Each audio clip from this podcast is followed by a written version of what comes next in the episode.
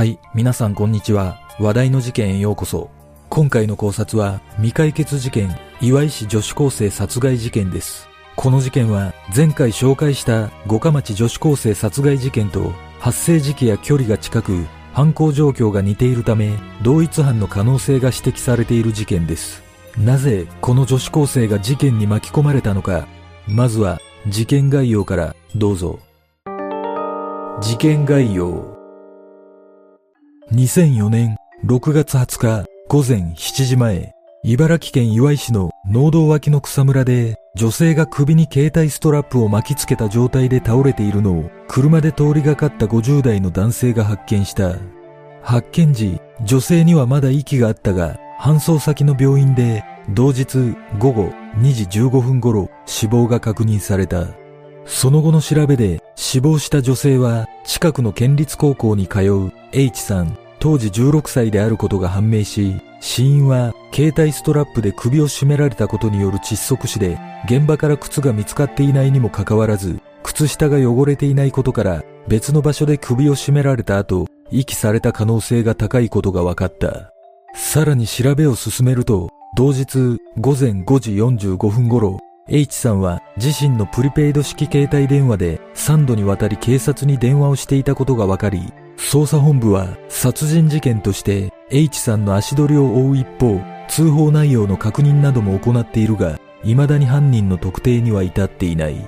また、現場からは H さんが使用していた携帯電話などの遺留品は発見されなかったが、H さんの自転車が現場から600メートルほど離れたコンビニに止められているのが発見され、自転車のカゴにはプリペイドカードが入っていたことが分かっている。この事件は前回紹介した五日町の事件と発生時期や距離が近く類似する状況が多く見られるため、捜査本部では二つの事件の関連性を調べているが、現在もはっきりとした関連をつかむことができず、未解決のままとなっている。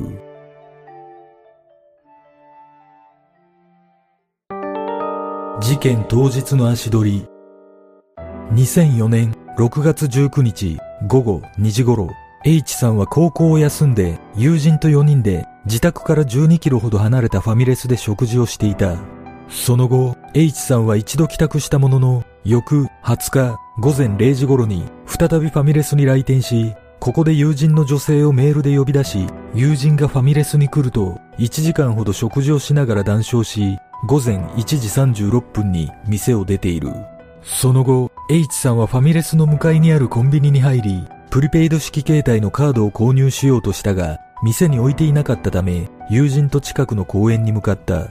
そこでもう一人の友人が合流するのを1時間ほど待っていたが、結局来なかったため、再びコンビニに戻り、午前4時頃、H さんはこの友人と別れ、一人になった。そのコンビニでは H さんと思われる人物が3度店を出入りしている姿を防犯カメラが捉えている。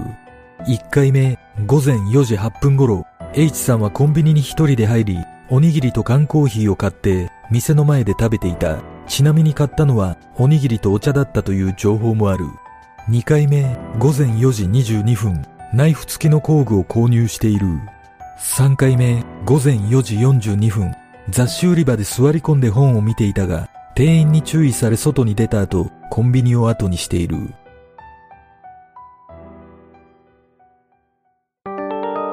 謎の通報。実は H さんがコンビニを出てから約1時間後の午前5時45分頃から H さんは警察に立て続けに3回通報している。1回目は会話をする間もなく切断されたが、2回目の通報で警察とこんな話をしている。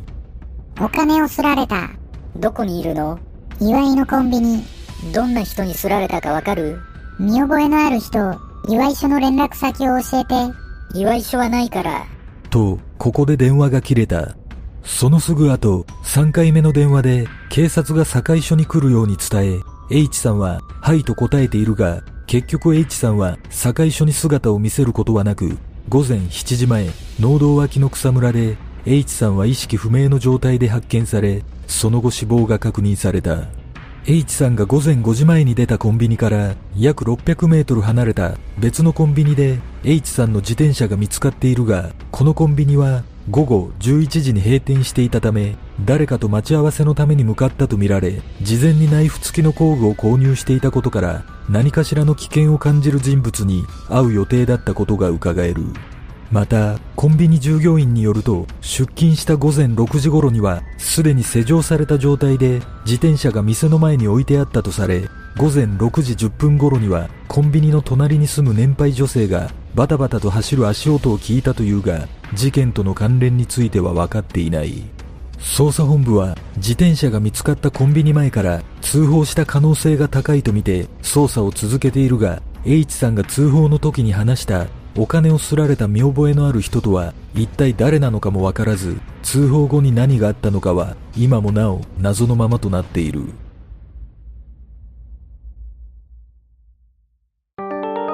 怪しい人物。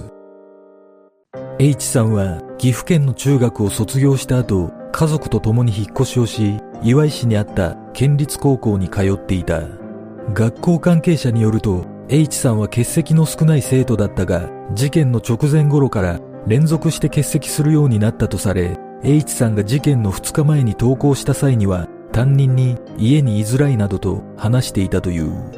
実は事件当時 H さんの殺害に関与したのではないかとみられた人物が2名いた。1人目は H さんの交際相手とみられるスリランカ人男性当時36歳で最も犯人に近いとされていた。この男性は H さんにプリペイド式携帯電話と1万円以上のプリペイドカードを買い与えていたとされ、遺体が発見された2日後の6月22日、H さんに携帯電話を買ってあげたのは自分だと警察に情報提供のため自ら出頭し事件への関与を否認した。実際、この男性には事件当日のアリバイがあることが確認され証拠もなかったことから事件への関与はないと判断されている。しかし、この出頭によって、この男性が不法残留だったことが発覚し、入管難民法違反容疑で逮捕されている。そして、もう一人怪しいとされたのは、H さんの元彼と言われていた当時18歳の男性だった。この男性は事件当日職場を無断欠勤しており事件からすぐに行方をくらませるなど怪しい動きがあったため関与が疑われたしかし、その後取材に対し、そもそも H さんとは面識がないと答え、関与を完全否定している。これによって捜査は振り出しに戻り、現在も容疑者の特定には至っていない。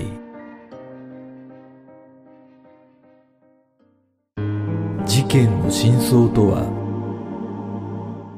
この事件は H さんが通報してからわずか1時間ほどの間に殺害されており警察の通報時の対応を疑問視する見方もある警察は現在も犯人特定につながる情報提供を呼びかけ現場付近を中心に不審な車の目撃情報などを求めているが今となってはほとんど情報が寄せられることはなくなっているという。後の調べで H さんは事件の10日ほど前に携帯電話を持ち始め事件当日までにその携帯で数十人に電話をかけていたことが判明し事件当日も複数の相手に何度も電話をかけていたことが分かっている。このことからも H さんが電話した相手が何らかの事情を知っている可能性があり顔見知りの犯行の線が強いとみられているが事件から17年が経過した現在も捜査に進展はないままとなっている。実は後の捜査によって H さんが使用していた携帯電話の微弱電波を現場から北に約70キロ離れた中市でキャッチし位置が動かなかったことなどからどこかに捨ててあることが判明しているが現在も発見までには至っていない。果たして H さんが話した見覚えのある人とは一体誰だったのか犯行動機は何だったのかこの事件の真相とは？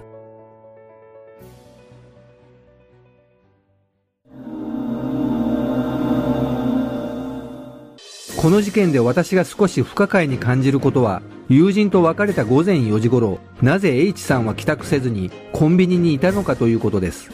おそらく誰かと待ち合わせをしていたため時間を潰す目的だったと思われますが危険を察知してナイフ付きの工具を購入してまで会わなければならない人物とは一体誰だったのか非常に気になります。仮に武器を用意するほど身の危険を感じているならば友人にそのことを話している可能性が高くそもそも会う必要がないようにも感じます。このことから推測すると H さんは友人にも相談できないような人物から何かしらをネタに脅されていた可能性が考えられます。H さんがスリランカ人男性と出会ったきっかけなどは公表されていませんがもしかしたら H さんが通報時に話した見覚えのある人というのはスリランカ人男性の知り合いではないでしょうか。これは私の想像ですが H さんを殺害した犯人がスリランカ人男性の知人だったためそれを知ったスリランカ人男性が自分は関与していないというのを証明したいがために不法滞在だと知りながらも出頭したような気がします。